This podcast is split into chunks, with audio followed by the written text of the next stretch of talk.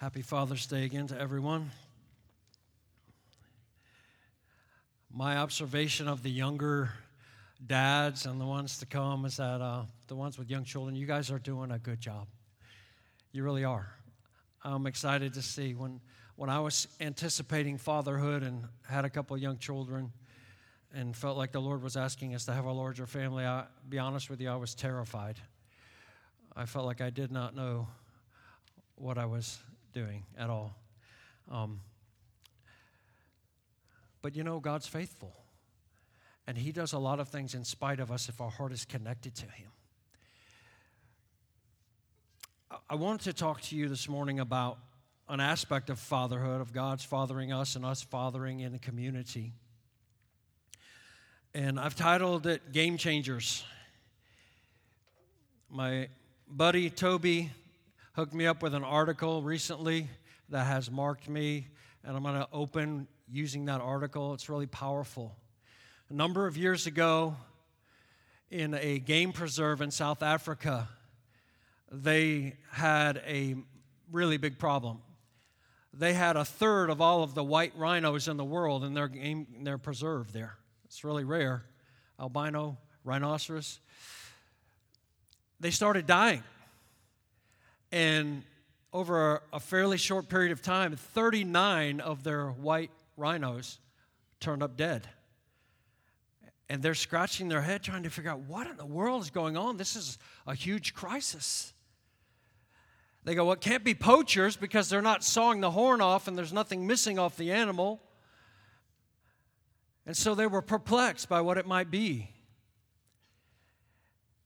And they started to get clues what was happening. There was some young elephants in bands that were getting all riled up and going after tourists and scaring them. And so they put cameras around in the park to try to see what might be happening to the white rhinos. And they discovered that the young bull elephants were actually killing the white rhinos. Because what had happened in that park, there's only, you know, so many acres that they have, and they had gotten overpopulated a number of years before with elephants.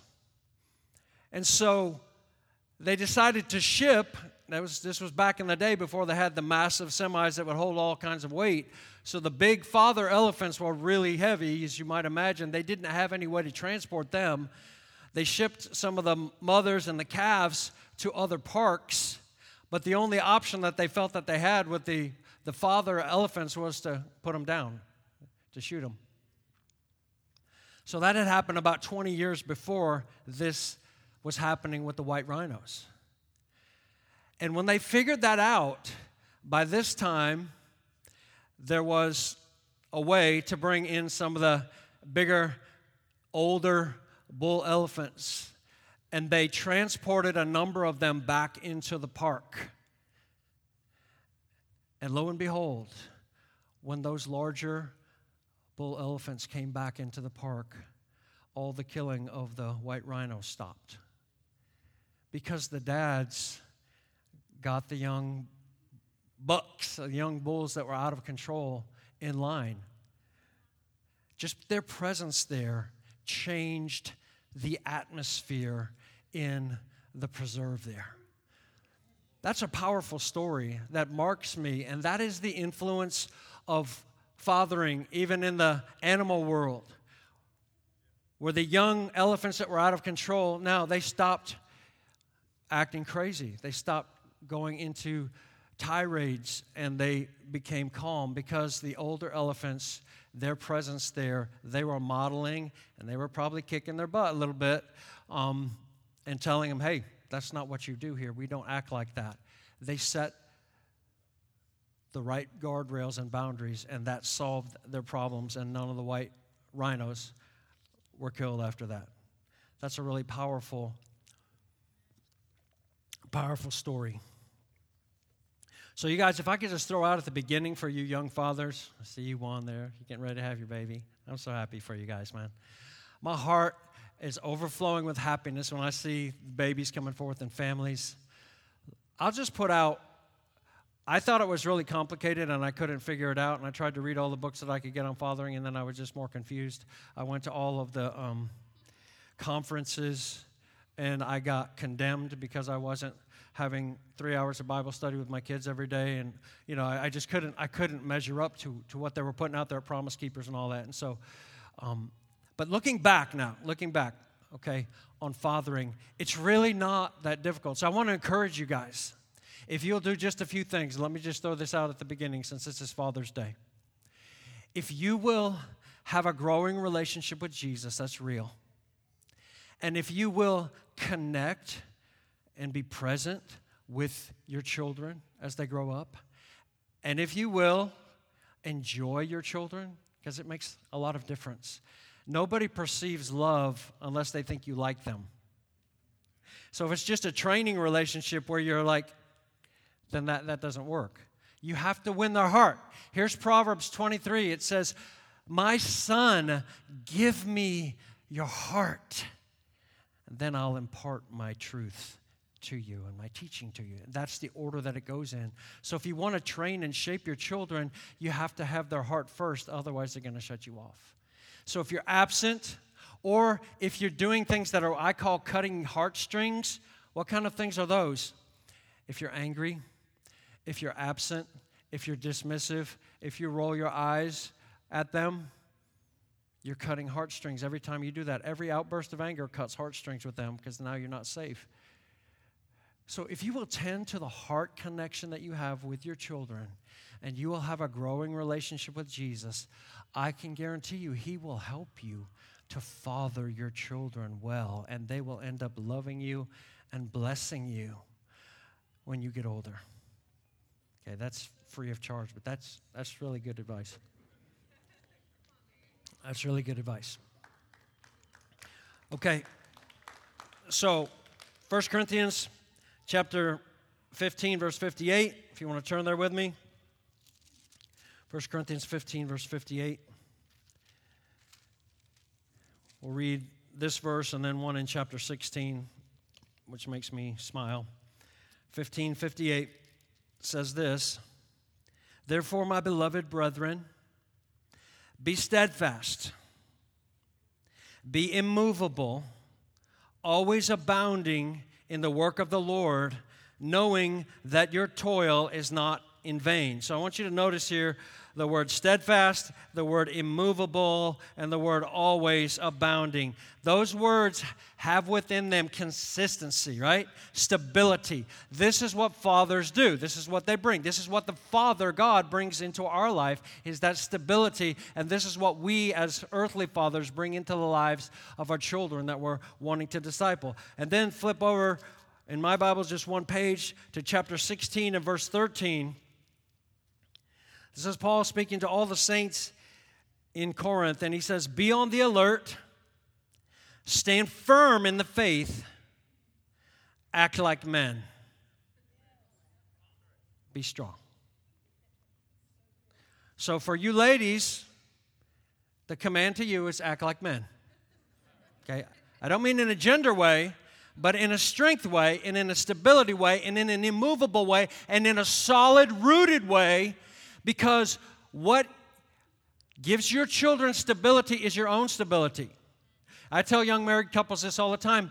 The greatest possible thing that you can do for your children is to love your spouse passionately. Why? Because your kids draw security from that. We have adult children now, seven of them, and they gave us some cards a couple years back 52 Reasons Why We Love You. I think it was for an anniversary or something which was yesterday, by the way, 39 years. Um, and our adult son, who's 20 something year old at that time, wrote on there, and this was repeated more than once, just, just so you get a feel. Thank you for loving each other, even though you embarrassed us in public. Because we, you know, we're kind of physical touch people, and so we would kiss and, of course, hold hands and that kind of stuff. And some people are uncomfortable, and that's okay. Um, But for my kids, they were a little embarrassed, but they're like, now, and here's what, he, here's what he said underneath that. He said, Because I knew that if you loved each other like that, you would never leave me.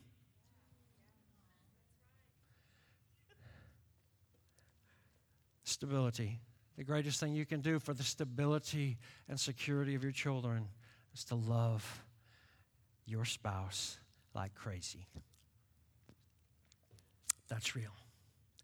So, we need strong, stable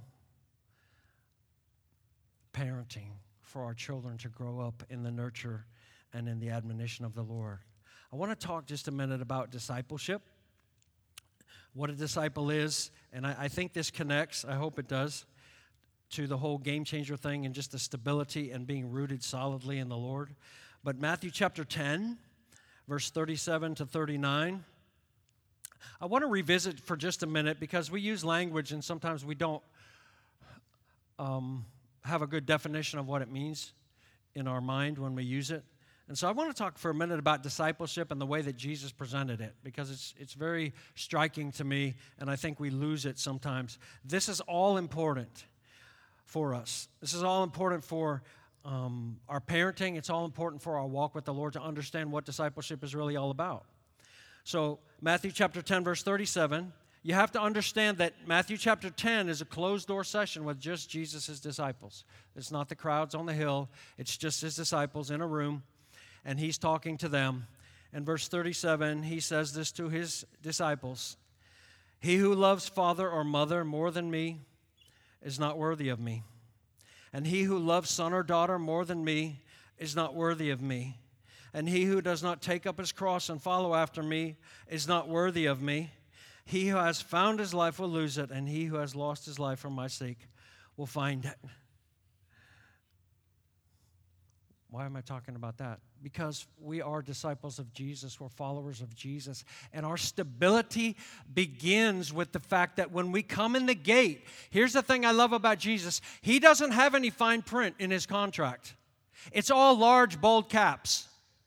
Don't, do, do you not see that in the Gospels? So Jesus is preaching, and it says a couple of different times there's a massive group of people following him. This is Luke chapter 14. Multitudes were following him. So what does he do? He gets up there and he preaches a sermon. Hey, um, if you really think you're going to follow me, you, you need to consider like not embarrassing yourself because you need to count the cost before you come.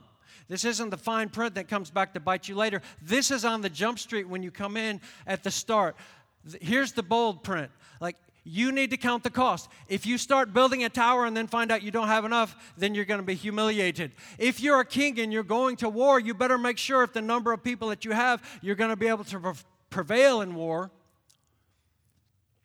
or you're going to lose and you're going to lose your army. Why would Jesus do that when there are the multitudes? That's like the opposite of common sense. Because he's not fishing for anybody, he's fishing for those that are going to be all in. So here's the point. He, so he gets down to the end of that passage in Luke chapter 14, verse 33 says, So then, anyone who wants to follow me, you have to give up everything that you possess. Ever read that in the Bible? If you want to follow me, you have to give up everything that you possess. That's Luke 14 33. That'll thin them out, Lord. That'll thin them out. Because he's wanting to see why do you want him and why are you being connected with him? Is it because of what you see in him or is it because of what you perceive that he can do for you? That's a huge distinction. Huge.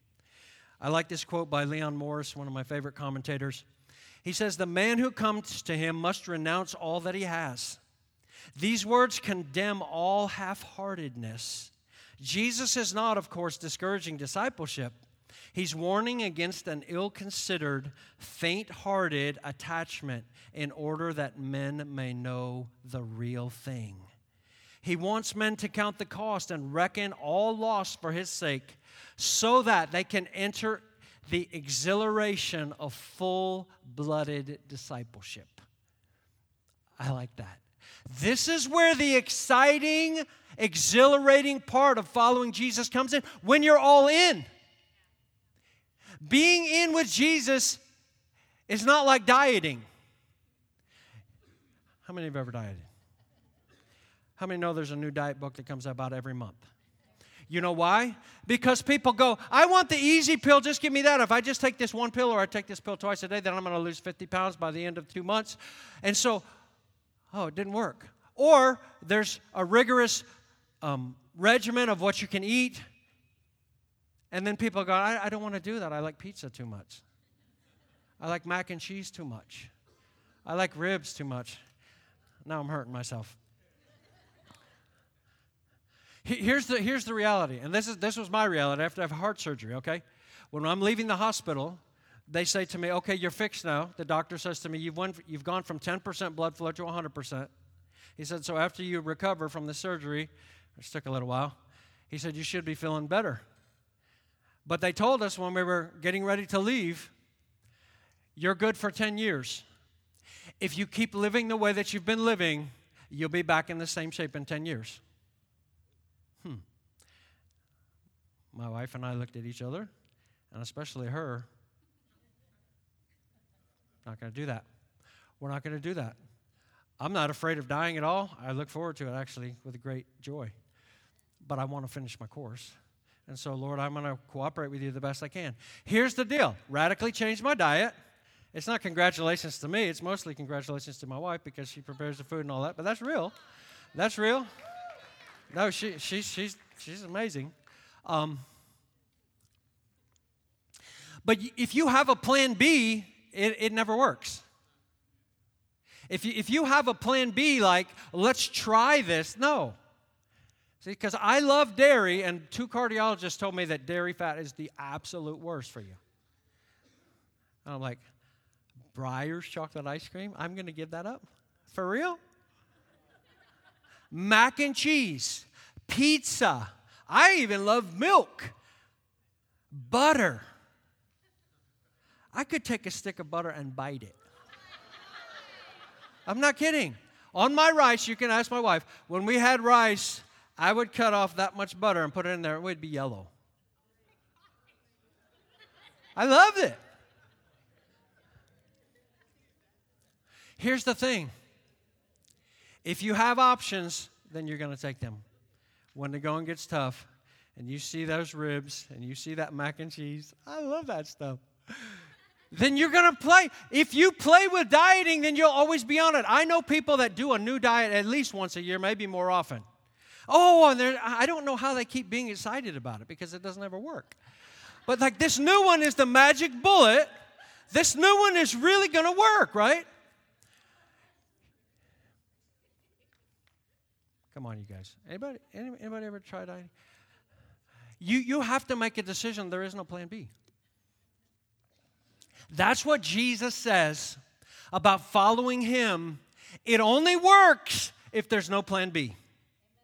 There's no plan B. Everything is on the table. Jesus, my stuff is yours. If you're the rich young ruler, it's not good enough just to have a heart that's hungry for Jesus. That's not even good enough. Rich young ruler comes to Jesus and says, "Hey, Lord, what must I do to inter- you know, inherit eternal life?" And Jesus knew he was sincere, and the Bible said that Jesus looked at him and loved him. And then Jesus spoke the truth to him like a surgeon would and said, I know you're sincere. But the idol that is in your heart right now has to come out, or you'll never be successful following me. So I want you, imagine saying this to somebody. I want you to give, sell everything that you have, give it to the poor, and then come follow me, and you'll have eternal life. Did Jesus speak the truth? Did Jesus speak the truth in love? And how did that make the rich young ruler feel? He went away grieving he went away grieving. Sometimes the truth spoken in love doesn't always make us feel good, but it's always good for us. So, discipleship, the DNA of disciples. Can, can I just say something? I found this out in, in school in Maranatha because I asked a question in one of my classes. Like, do you believe that discipleship is actually just a higher level of Christianity, whereas you start out and you're saved, and then you work up and you get stuff broken off of your life, and then you, you reach the level where you get the gold star and you become a disciple? And a lot of them believe that. And I'm like, no, actually, you're not even a Christian if you're not a disciple. Do you know that's the most common title for Christians by far in the New Testament? Over 260 times disciple. What does disciple mean? That means you're a follower and you're all in. So that means that you surrender your lives, your possessions to Jesus, and you subjugate every relationship and every pursuit to Jesus. That's what discipleship starts at. That's the doorway to come in to be a disciple.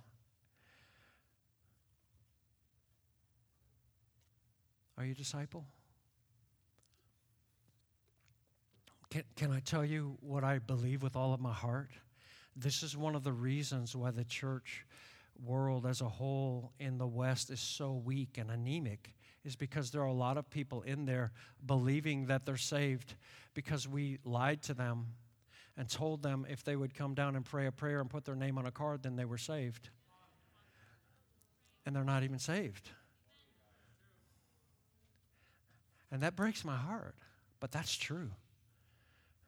That's not the way that Jesus presented himself.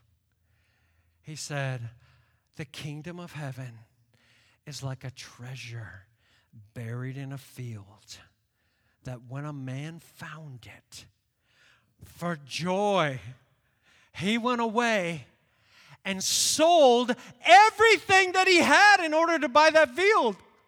It doesn't matter what it costs me. I've got to have it. That's salvation. It's seeing the, the prize and the treasure of who Jesus is and selling all. And that is what discipleship is about.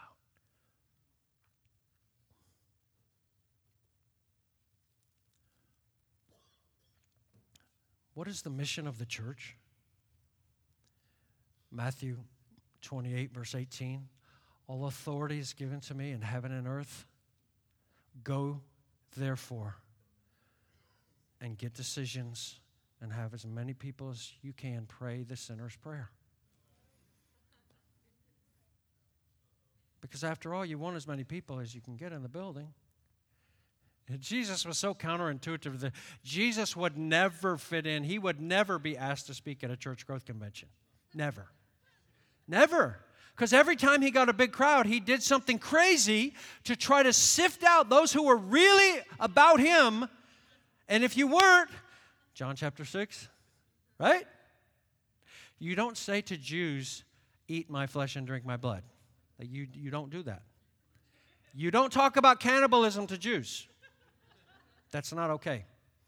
That's a huge deal for them. So unless you eat my flesh and drink my blood, you, you you can't be my disciple. You have no life in you. And then the disciples are like, no, no, no, no, no. Behind the stage, you know, they're going, no, no, no, no, no, no. And then they all left. And the disciples are like, looking like they came up out of a blown up building with black all over their face, like, what, what, what, was that? And Jesus says to them, This is the security of Jesus and his Father. So amazing. This is so contrary to ministers. I put myself in that category. Like, we're so afraid of what's going to happen. Are people going to get offended? He's like, no, totally. If they're going to get offended, let them go. Every plant that my Heavenly Father doesn't plant, it's going to get uprooted anyway. So why should I try to keep it? That's Jesus. He said that. Then he turns to his disciples. They're so upset, and he says, Do you want to leave too? Can you imagine that? Like, that is ultimate security in your Father, isn't it? Jesus was the most secure person who's ever lived in the love, in the purposes, and in the plans of his Father. The most secure by far. The way that he totally entrusted everything to the Father, he was not in any way concerned about how it was going to play out because he knew Father had it. So he's like, hey, if you guys want to leave, that's, that's cool. Like, if, if the Heavenly Father hasn't opened your eyes to see who I really am, then we really want to go ahead and get this done earlier rather than later because it's going to get ugly as the time goes on. Because crucifixion doesn't really feel that good. And if you want to follow me, like, you have to take up your cross every day. This is what discipleship is. You trade everything for Him. And when we get him and we've traded everything for him and we've already decisively made that decision that he's worth every single thing that I've got or want or long for or hunger for or dream about, he's worth everything. And I'll gladly get rid of everything I've got to have him. That's the beginning of real life. That's the beginning of really following. That's where the adventure really begins. So then, when he asks you to do crazy things, see, saying no, Lord, like that's a contradiction in terms.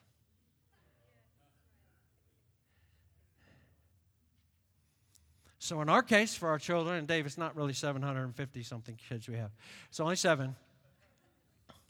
But for us, we had two, and we were good in our heart and, and, and please understand me, you, you need to hear this, okay? I'm not saying that everybody should have huge families. I don't believe that.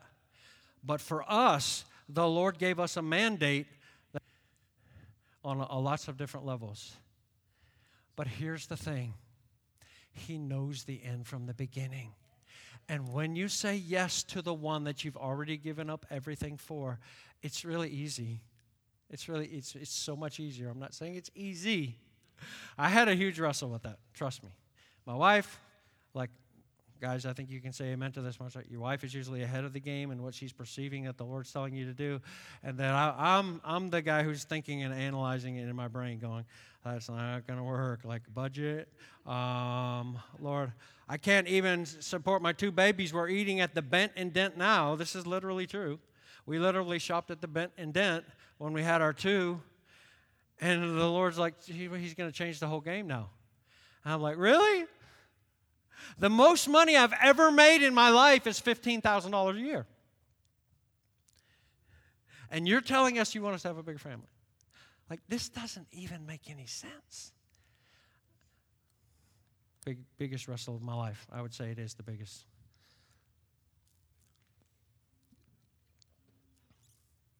I agonized in my soul. I'm going to tell this story for some of you younger guys that struggle with this. I agonized in my soul. I, every day when I got up, that was right in front of my face. Like, that's all God wanted to talk about. I'm like, seriously? Can we talk about the Bible or something? Can, can, can we talk about one of your miracles? Can we talk about some interesting text of Scripture? He's like, no, this is what I want to talk about. I'm like, Lord, I, I can't do that. Like my heart, that, that chapter is already closed. I can't do that. And he, in his persistent, loving, fatherly, wise, amazing way, he just kept after me. And I was in agony in my soul for months.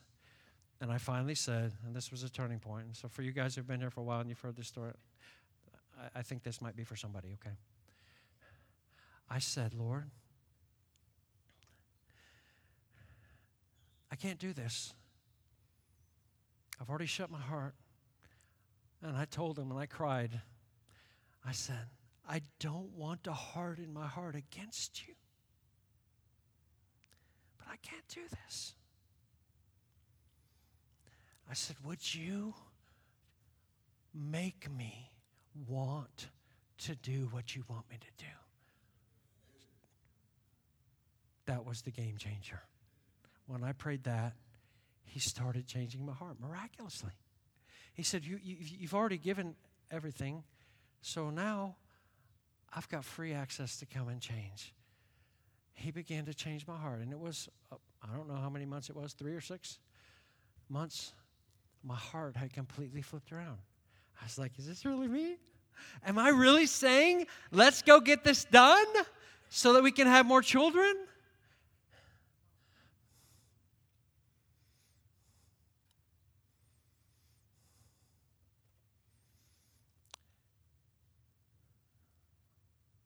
Which one of my five children after that moment would I wish that I did not have?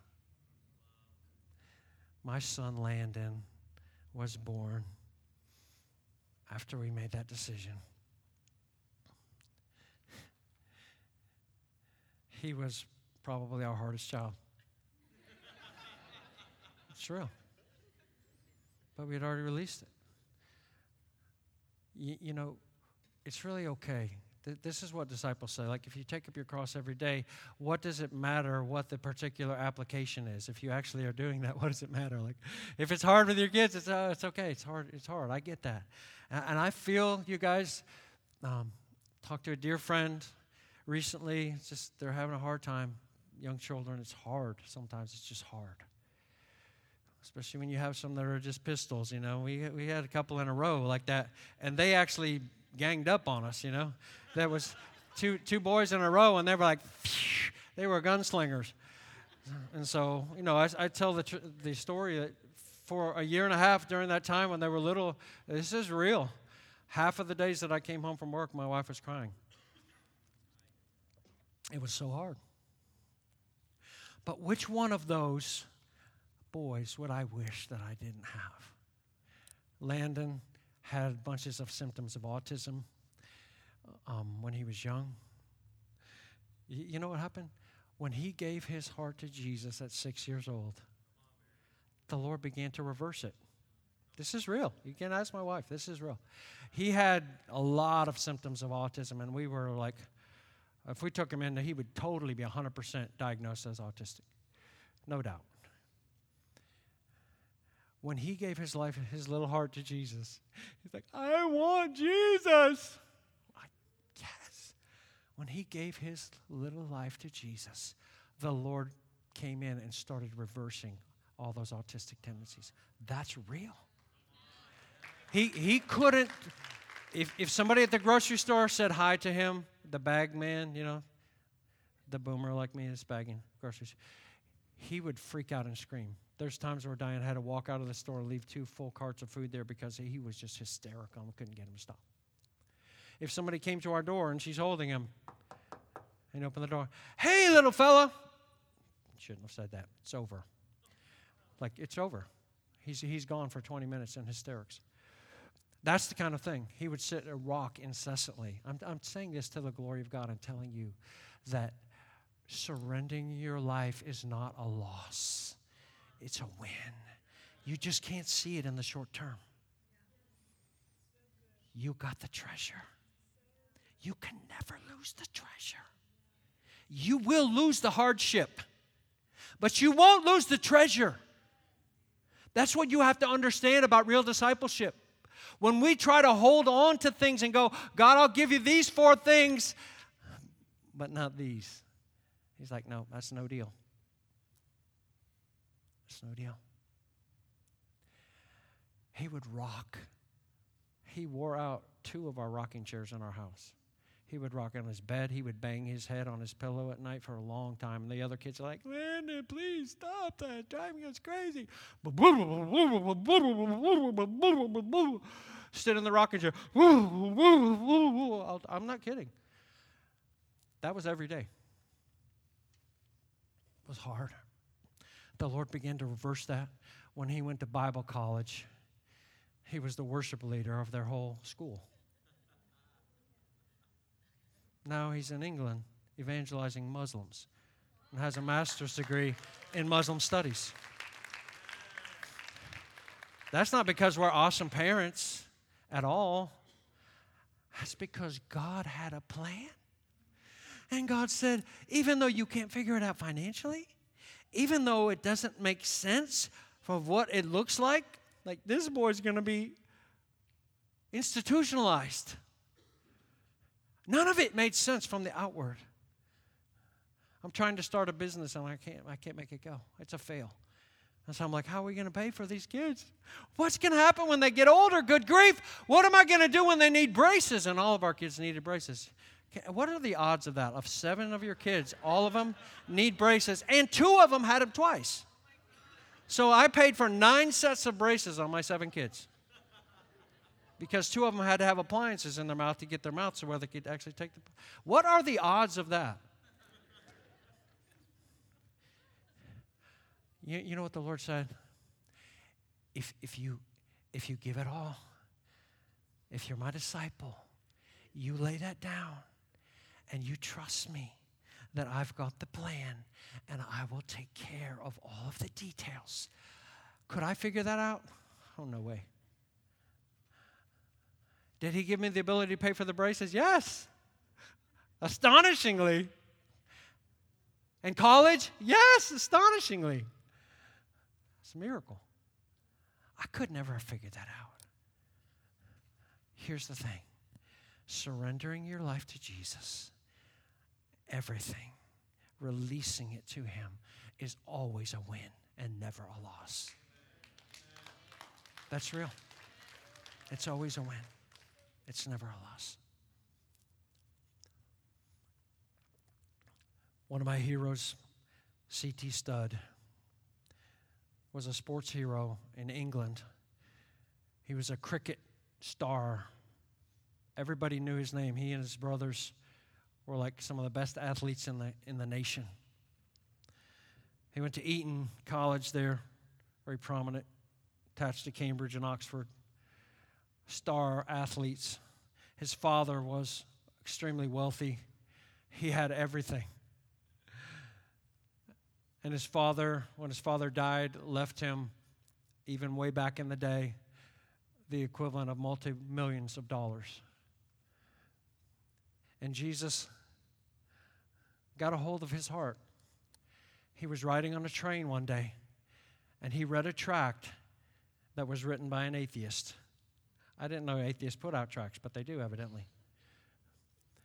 He read the tract, and the tract said this if I believed, as millions say that they do, that the knowledge and relationship with Jesus Christ in this life affected eternity forever, then my life would be radically different. I would every day think of how I could sow my life and spend it for eternity, knowing that everlasting souls all around me would depend on whether or not I would speak the words of life or not. I would not spare any expense or any hardship. I would give myself absolutely and completely to the cause of spreading the truth and the glory of the gospel of Jesus Christ all of my life. And Studd read that. And he goes, I'm a dang hypocrite. Because I say I believe that, and I don't sacrifice anything for Jesus and for eternity.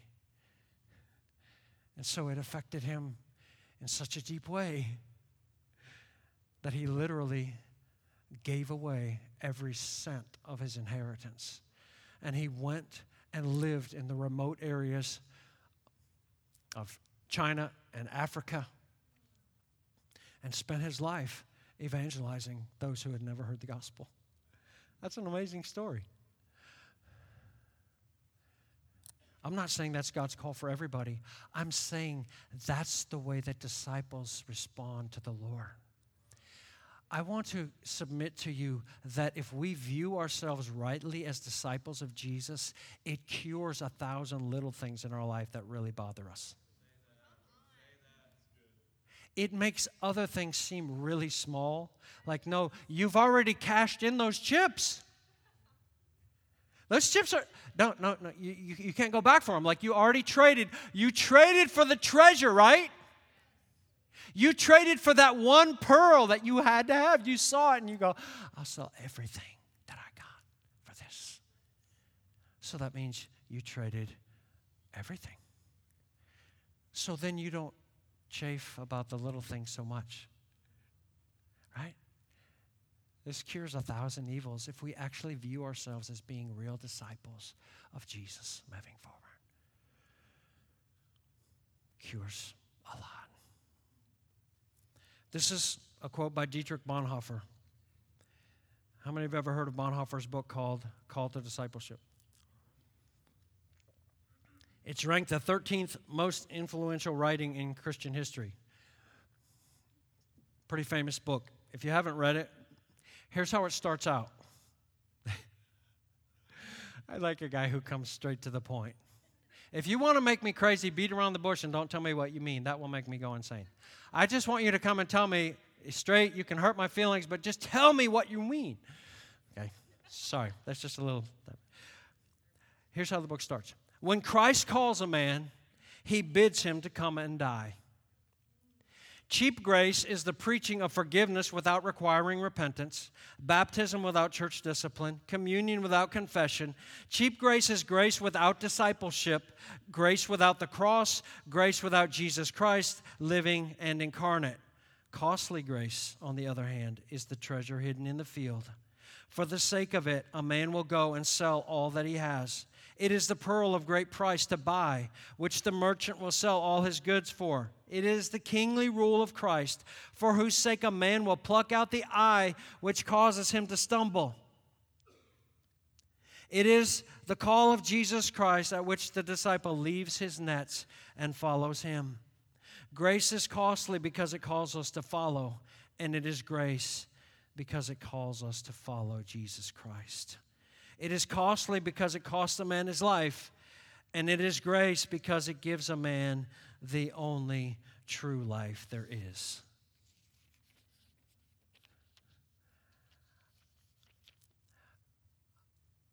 I believe it would be so helpful and healthy for the church of Jesus Christ for us to view ourselves again as being disciples of Jesus. I feel like there's a lot of turmoil. I mean, since all of this stuff with, with Trump and with the prophecies, especially in charismatic circles, there's a lot of unsettledness and a lot of um, distress that I've just people that I've known. I just feel unsettled, unrooted. And I think this is part of the reason. Here, here's the reality if we've really given our life and laid everything down, what else do you have to lose? What fear do you have of loss? I would submit to you that real disciples don't fear loss. They've already crossed that bridge and lost everything for his sake. You, you can't take what I've already given. So I'm not worried that my, I'm going to lose my house or my car. I've, I've already surrendered all that to Jesus. It's where real life begins and it's real freedom.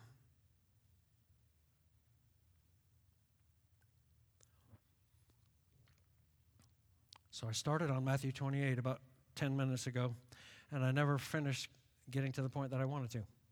All authority is given to me in heaven and earth. Go therefore and make make what? Make disciples. Well, what is a disciple? Oh, that's somebody that said the sinner's prayer. No, it's not. It's somebody that understands that you're trading everything you've got for everything that he's got.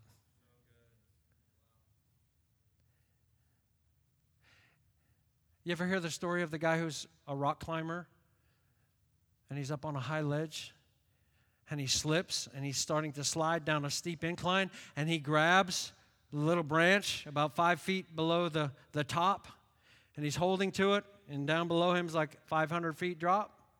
He's holding to it, and he starts saying, Is there anybody up there?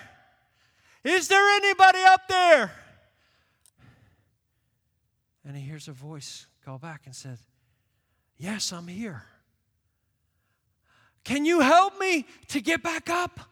I slipped down and I'm holding on to this one root.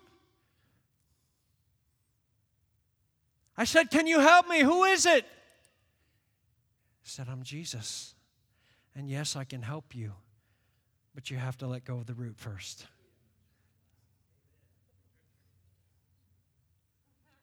Is there anyone else up there?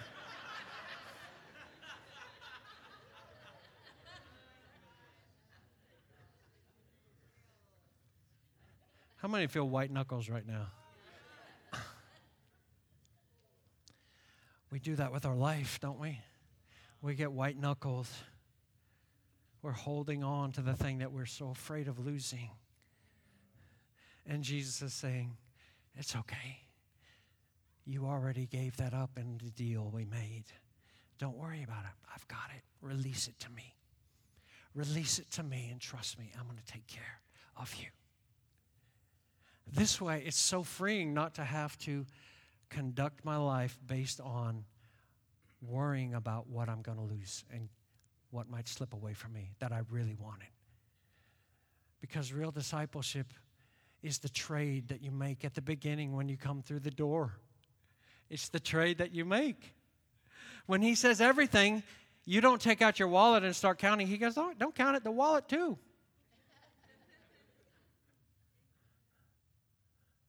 everything. This is why believers like C.T. Studd and others, you know, Studd came back, they asked him to come back and speak at Cambridge to the students there about missions. It's in the 1880s, I think. He came back. And when he was back, he saw a plaque. So he'd been in China. And when he was back, he saw a, um, a little advertisement that had a picture of African natives on there, you know, had like a bone, you know, through the nose kind of thing. And it said on there, cannibals want missionaries. And Studd was like, that's me. That's where I'm going. That's where I'm going next. I'm done with China. Now I'm going to Africa to spend my days going after the cannibals, bless God. Because when you've given it all up, there's such freedom in that. There's such freedom. There's such freedom. He Studd has this book that I got years ago. It's a little book like this, and it's called Chocolate Soldiers.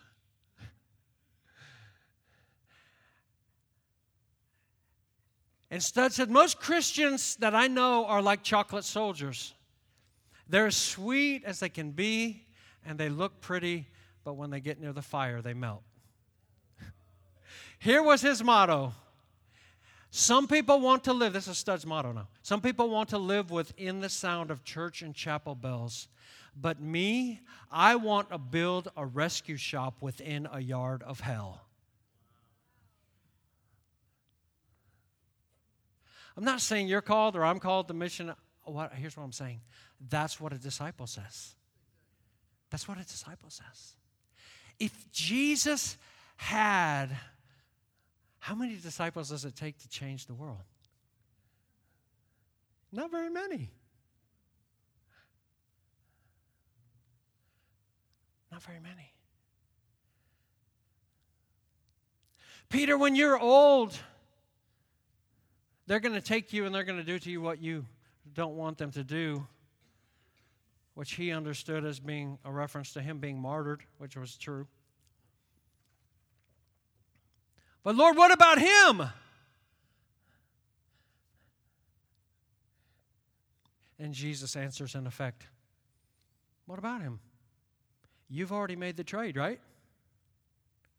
So what do you care? It's fair because you got the treasure, which is me.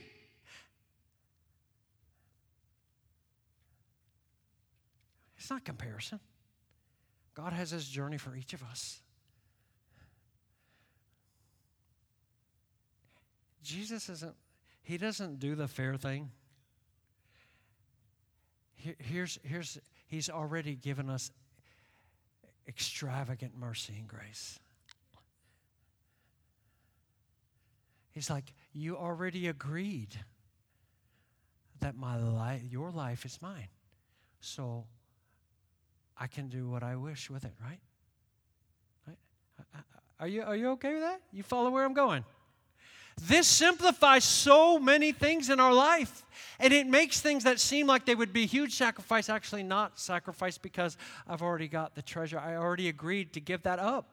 Like, that's not mine. This is how you actually have the mindset that you're a steward and not an owner. Look, we struggle with this. Let's admit it. Let's admit it, okay? We're Americans. We struggle with this. We struggle with our ownership of things. We feel like we're entitled to things, and we feel like the stuff that's ours is ours, and we don't want to lose anything. And Jesus is like, no, you, you, you actually already made that deal. What if we lived like disciples where we had actually traded everything already? It's gone. And released it and trust the goodness of the heart of the God who called him, who called us to himself when we weren't looking for him, when we were his enemies. When the reality of my life is when Jesus drew me to himself, this is really true. I loved a candy bar more than I loved God. I had no thoughts of God in my head. I had no affection. I didn't have any affection for God. I didn't even know who he was. That God who drew me to himself, he's already given me extreme mercy. Why is it a big deal if he asks for something that's already his? Right? You already lost that in the poker game. That's not yours. But now you're crying about because you don't. No, no, no, no. That's not the way it works. You got the treasure. He is the treasure when we leave this life, we're going to get our heart's desire. That's what I say all the time. When, when I leave this life, like, I, I love you all dearly. I really, really do love you. But don't cry for me. I'm going to have my heart's desire, and I'm not even going to remember your name.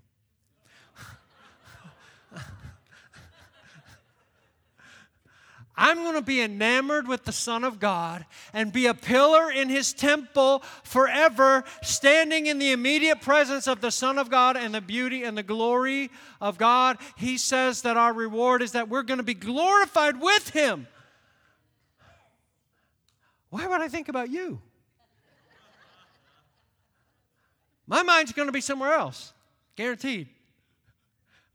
I do love you, though. I really do. That's real. I love you guys. You, you're an expression of Jesus to me in my life, and I love you. So here's, here's my message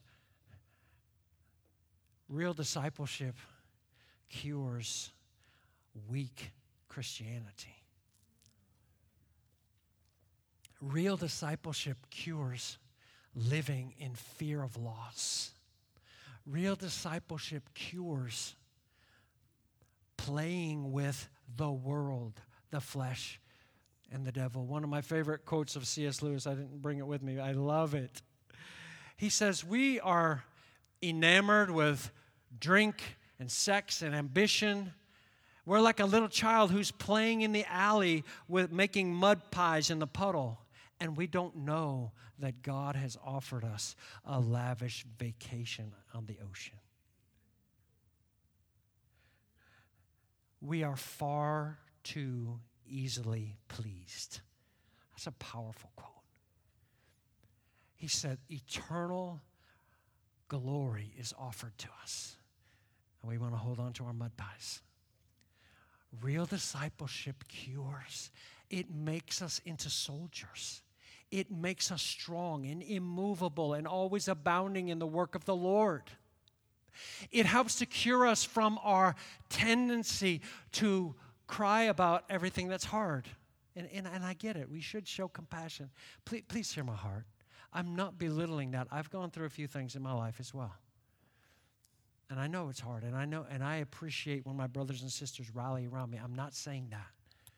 What I'm saying is perspective. We've already traded all those things it makes it so much easier to obey the Master with whatever He tells us to do when we know we've already made that trade. Amen. I want you to bow your heads with me.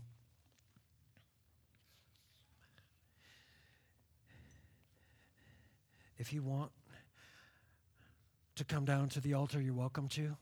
If you want to just bow at your seat, you're welcome to do that.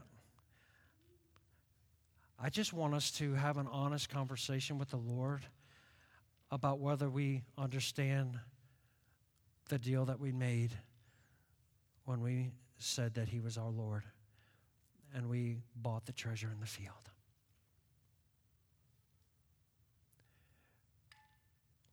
Father, I pray that you would help us to recognize your lordship in a greater way and that we would not chafe at things that you ask us to do, but that we would respond with a full heart of obedience, of love.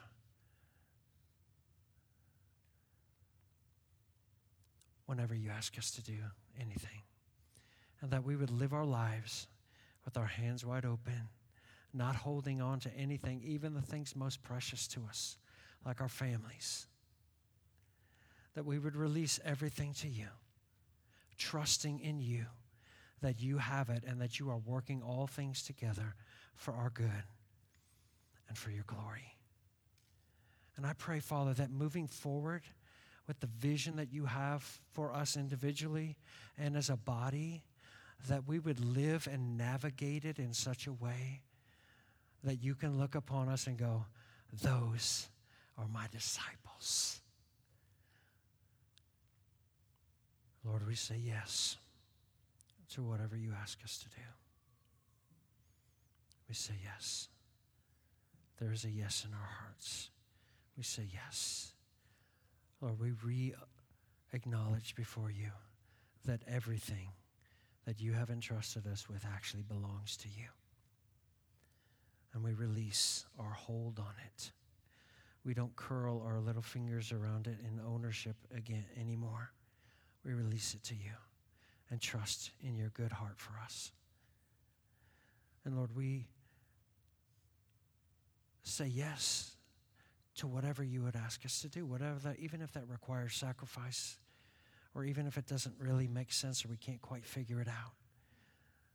We still release our right to control our lives and our stuff because we've already given all of that to you. Father, I pray that you would strengthen us as a people, that you would strengthen us to be able to be strong and to endure hard things, to trust in you, even through the tears, to cling to you no matter what, and to always be immovable and always rooted and grounded and abounding in the work of the Lord. Lead us on. Lead us on in what you have for us. We've already said the yes to you. Whatever you want is what we want to give you. This is not about us anymore. This is about you. Father, would you do in us as a people, not just individually, but as a people, as a community? I know in my heart that you want to come into this place and inhabit it in power and in glory. I know that you want to do that, and that is your intention. Lord, would you help us to rightly align with you in that process so that you can have your way and that you can be supremely exalted in this place, Lord, above everything else?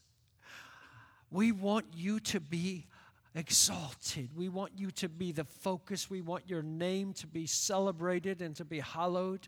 We want your fame and your glory to come to you in greater measure. We want you to be the one that receives glory. We want you to be the one that praise and thanksgiving go to. We want you to be seen in your beauty, in your glory, in your holiness, in your majesty. Would you help us to align with you and your purposes?